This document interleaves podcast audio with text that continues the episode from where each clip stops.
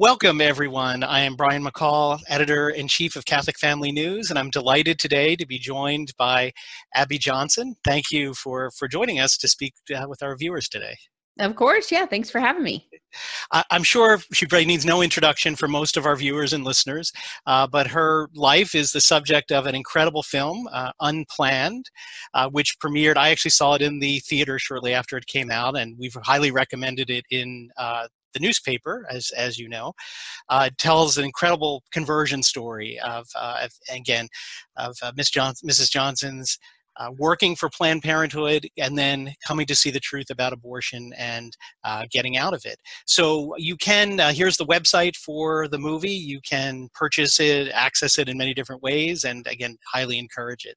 Others may know her from her incredible speech at the Republican National Convention that occurred uh, just a couple of weeks ago, which was really one of the most powerful moments uh, in it so we're uh, you've obviously done a lot of speaking a lot out there but there's an aspect i thought our viewers might really be interested in, in learning about and that is your charitable work to help uh, people like you used to be, right, who were working mm-hmm. for Planned Parenthood to, to leave.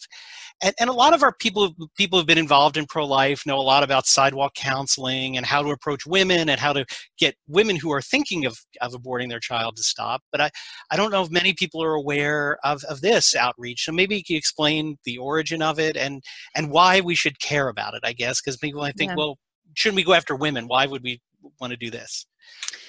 Yeah. Um, you know, I started And Then There Were None in 2012. I mean, really after sort of looking around the pro life movement and saying, okay, so what's out there for people like me, people who used to work in the abortion clinic, who, uh, you know, they want to leave their job. They, they, I mean, I, I was, I was blessed, right? I had this amazing support system. I had a great husband. I, I have a great husband.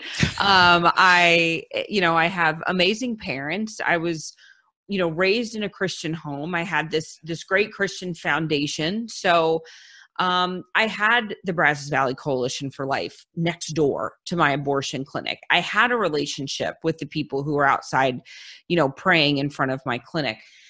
But I recognized that in a way I was unique in that situation. You know, I, even the people that I worked with, um, a lot of them did not have a support system. A lot of them were mm. single mothers. A lot of them did not have a husband that was supporting them.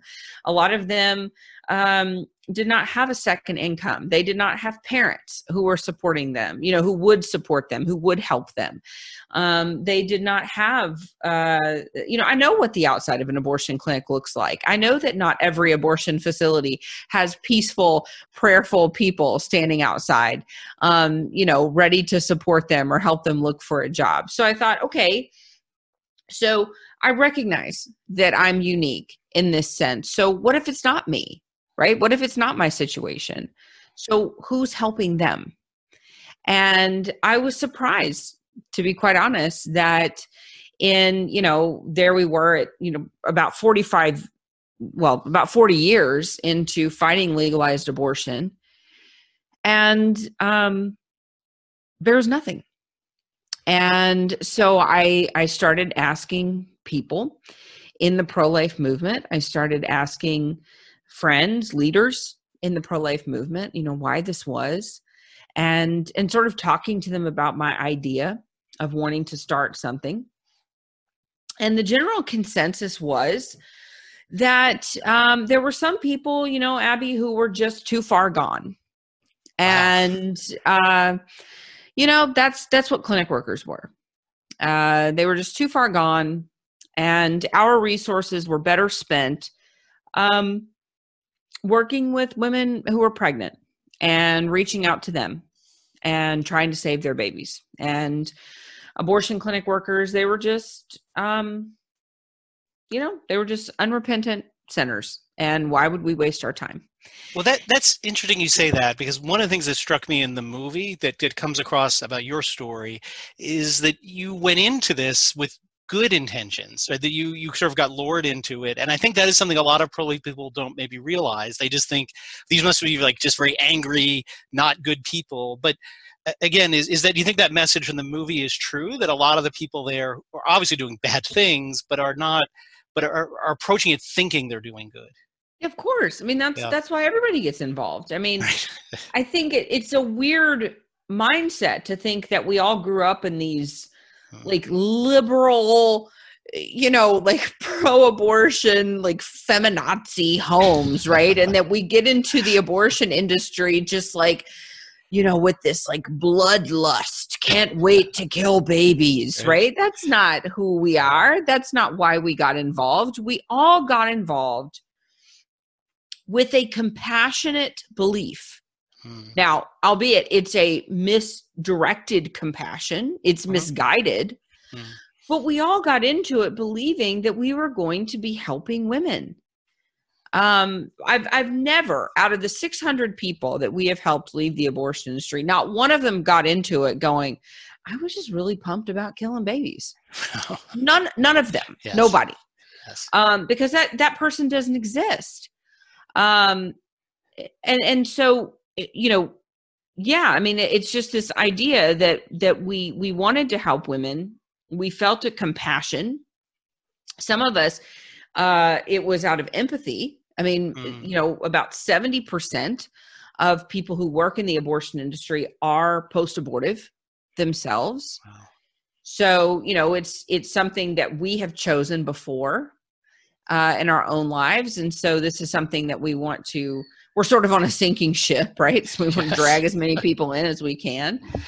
Um, so yeah, I mean, it's it I, I and so I I started this just thinking, you know, I I just don't believe that's true. I just don't believe that they're, I mean, look at me, right? I was just a sinner in need of a savior. So why am I any different? Right? I wasn't mm-hmm. too far gone, as everybody kept saying. And so um, I started it really not knowing if it would be successful or not.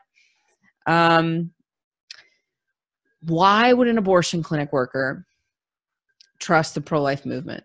I mean, and that was, I didn't know if they would, you know? I mean, mm. God, here was the movement that's been calling them baby killers and murderers for 40 something years, you know? Yes. And I didn't know if they would trust us or not. And, um, and to be perfectly honest, they didn't. They didn't mm. trust the movement, but they trusted me because I was one of them. And little by little, I think with God's help, we've been able to humanize the abortion clinic worker to the pro life movement. And so we don't hear the word baby killer as much as we used to. We don't hear the word murderers as much as we used to. We don't we don't hear those terms as much as we used to because they're seeing real life people now. Mm. And so we're hearing less dehumanizing language because they're seeing that these are just men and women, right? They're just sinners, just like all of us. They just sin differently. And and they're in need of God's mercy. They're in need of his grace, of his forgiveness, just like just like every single one of us. Well, very true. I mean, our Lord did not say Mary Magdalene was too far gone to right. be to be bothered with. But but maybe on that point, could you give a little more detail in terms of what help would someone need to get mm-hmm. out of Planned Parenthood? Because I think I've heard you say in some speeches, you know, people are like, well, it's just a job, just get another yeah. job. So, what help uh, would people need to to be able to yeah. make that transition? So, you know, it's not, yeah, and we hear that a lot. Like, what's, what's the big deal? You want to get right. another job, get another job. Like, right. so what? Um, but you know, leaving the abortion clinic is not like leaving your job at like McDonald's, right? or mm-hmm. like in, you know, mm-hmm. if you work as an insurance insurance agent or something. Um, so first of all, you're working in an industry that survives and thrives on evil. Mm-hmm. So anytime you recognize that and you flee from evil, there's going to be significant spiritual attack. So our ministry is able to really walk with them and be and, and surround them through that attack. um, because it is great. Um, it is uh, people. I mean, they can't even believe it. I tell them stories sometimes of things that have happened to our workers after they've left, and they're like, they're just like, oh my gosh, I can't even believe things like that happen. Um, I mean, the enemy will do anything to try to uh, destroy uh, the, these workers and to convince them that they've got to go back. You know, they don't have any money. They've got to go back. They, you know, this happened. They, how am I going to survive if I don't have this paycheck or, you know, whatever. I mean, it, crazy, crazy things. So, um, so we we walk with them through that time um, but like we just had a worker recently who came through our ministry and when the when the clinic found out that they had left and they were now pro-life they got a cease and desist from the abortion clinic. So there are often you know sort of they try to bully them through the legal system. So we have a team of attorneys. Um, we work with the thomas more society um, and so we've got attorneys all over the country who will represent these workers at no cost. Um, so you know, no problem. You want to you want to try to bully this worker, no problem. So one of our attorneys at Thomas More Society sent a, a, a letter back into the abortion clinic today and said, "Hey, don't mess with her. Right? You have no legal standing. You can't send her a cease and desist."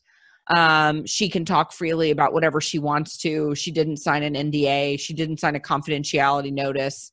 You know, she can speak about whatever she wants right. to. P.S. Even if she did sign a confidentiality notice, she can talk about illegal activity all she wants to. um, you know, so uh, you know so they have legal protections but they will the abortion industry will try to bully them into silence um, sometimes they try to buy them they try to buy their silence. So you know we we help them find another job. Uh, we help them with resume writing. We have a professional resume writer on staff. You know a lot of times when you have the abortion industry on your resume it's not a real good look you know? Yes. Um, so we try to make personal connections within the medical field um, you know, to try to get them another job. We provide all expense paid healing retreats. We have one actually coming up this weekend um, you know healing from from piecing baby parts back together is quite different. Wow. yes. um, that's than you know having an abortion or um, you know there's a there's a specific sort of trauma that they need to heal from. Um, so we work with them on that. We have professional licensed counselors that work with them specifically um, on healing from from the trauma that they've experienced. So it's really it's it's quite a comprehensive program uh, that we have for them. I mean, really any any need they have, uh, we can work with them. Wow, that is very comprehensive. And our viewers may have recognized the St. Thomas More Society is we've talked about a lot. Our own contributor Chris Ferrara does a lot of he mm-hmm. has merged with them and does a lot of litigation for them. Um, mm-hmm. Um, and so they they're a group that does a lot of really good work. And I'm happy to hear they're yeah. they're also doing this. Yeah. Um, so how can how can people get involved to help your movement? I, I assume they can financially donate, but are there other things? Can people get training or anything to, to or volunteer to help beyond financial or what, what can people do? You know we don't have a ton of volunteer opportunities. Um, you know all of our the the things that we do with our workers are all pretty skilled and and specific. Okay. um but you know you just never know. Um you know you can always email us and if you have something that you think you know i think that they might could they might could use this help or whatever you can always email us. Um, you can certainly go to our website and find out more about us at abortionworker.com um, you can uh, you know hear hear stories uh, we've got videos things like that. Um, you can go to our uh, you know facebook pages. We have you can sign up for our list serve um, we have uh, something that we put out every month called quitter of the month um, and it's sort of a, a storytelling uh, about one of our quitters um, that has come through our program, has gone through our healing program. So you sort of get to know them and a little bit about them and uh, just hear their story and some cool things about them. And, and you sort of get to share in their healing journey, which is really neat. So uh, you can sign up on our list serve and, and find out more about that. Excellent. So again, I showed the website. That's uh, abortionworker.com. So pretty easy to remember. Um, and uh, you could there's a lot of resources on there in terms of information and stories, which are, are really great. Um, so that that's wonderful, and definitely thank you for the work work you're doing. And again, I have to admit, somebody who's I've been going to you know, Human Life International conferences or doing doing things in pro life for well 20, over 20 years and it's something i feel dumb like never occurred to me that this mm-hmm. is a part of it that we we should be should be doing um, great well we have a couple minutes and maybe before going the, the sort of latest uh, one of the latest news in the pro-life catholic community is the nomination of uh, judge amy coney barrett to the, the supreme court uh, i i actually i taught for a semester at notre dame law school i got to meet her very briefly but i was i was uh, only there a few days a week that semester but, but i followed her her uh, professorial career. Uh, but wanted to hear maybe you could share your thoughts, what you know about her, what this may mean for the pro life movement if she's confirmed. You know, I'm feeling uh, excited. I mean, hey, I'm a mom of eight. She's a mom of seven. I'm yes. feeling like you know, large families are doing it. You know, yes. where uh, I'm, uh, I'm, I'm feeling very hopeful, and um, I'm, I'm you know, I'm just loving it. I'm loving that she's a, a mom of many children and she is um she's God, she's an adoptive, you know, they're an mm-hmm. adoptive family and um they have a special needs son and and just, you know, they're they're really the embodiment of what it is to be pro-life and mm-hmm. pro-family and um gosh just uh, everything that we are right? Yes. Um as as pro-lifers and uh, i just i love that. I love that she's young and i love that my 13 year old daughter is going to be an adult and and and this woman will hopefully still be on the supreme court. Um eh, so i i'm just feeling very hopeful. I'm feeling very hopeful for for the pro-life movement. Um and I love that she's that she's Catholic. Yes. Um, such a you know, and I got to tell you, I mean, I you know, I spoke at the Republican National Convention this year. I felt like Catholics were so well represented at the RNC uh, this year. Man, like Catholics unite, right? Like I feel. Oh. you know, in our report we did on the convention, I was blown away. I said, you know, I stopped watching conventions because they were just pathetic, and I said, this was. I mean, to have a, a, nun with a rosary and to have it end with someone singing Ave Maria from the top of the White House is something. If you would ask me even five years ago, I said never happened in this country. Yeah, I know, just yes. beautiful. I mean, yes. not, I mean, Sister, Sister Deirdre and like full habit yes. nun. Okay, yes. I mean, like, come on, like, yes. gosh, I mean, just beautiful, and uh, I mean, just so many Catholics, and yeah, Ave Maria. I mean, come on it was it was it was just beautiful and uh now now amy barrett uh, yes. catholic and nominated for the supreme court and and then you sort of juxtapose that with with you know uh, Joe Biden, who is, you know, supposedly Catholic, right? Yes. Um, but really has excommunicated himself mm-hmm. um, from the Catholic Church. Um, and you know and it's interesting to see just all of the hoopla about this you know it's it's like on one hand uh these eh, you know these cafeteria catholics they love joe biden uh mm-hmm. because he is he is you know catholic in name only but really stands against the core tenets of the catholic church but then they hate Amy Barrett because she actually is Catholic and yes. and stands for all the core tenets of the Catholic Church. And and so one minute they're like, oh, we love Joe Biden, we love Joe Biden, and then the next minute they're like, separation of church and state. And it's exactly. like, wait a minute, like hold on, you know, hold on, which yes. which is it, you know? So it's it's been interesting to watch sort of their hypocrisy blow up right in their faces um during during this and uh, and really to watch secular feminism uh, blow up mm. right right in their face. You know, here's a woman who, you know, mainstream feminists should be lauding as a hero, right? Yes. Um, but they can't because she's pro-life, and uh, and or they won't. They can, but they're but they, they won't. won't. Yes.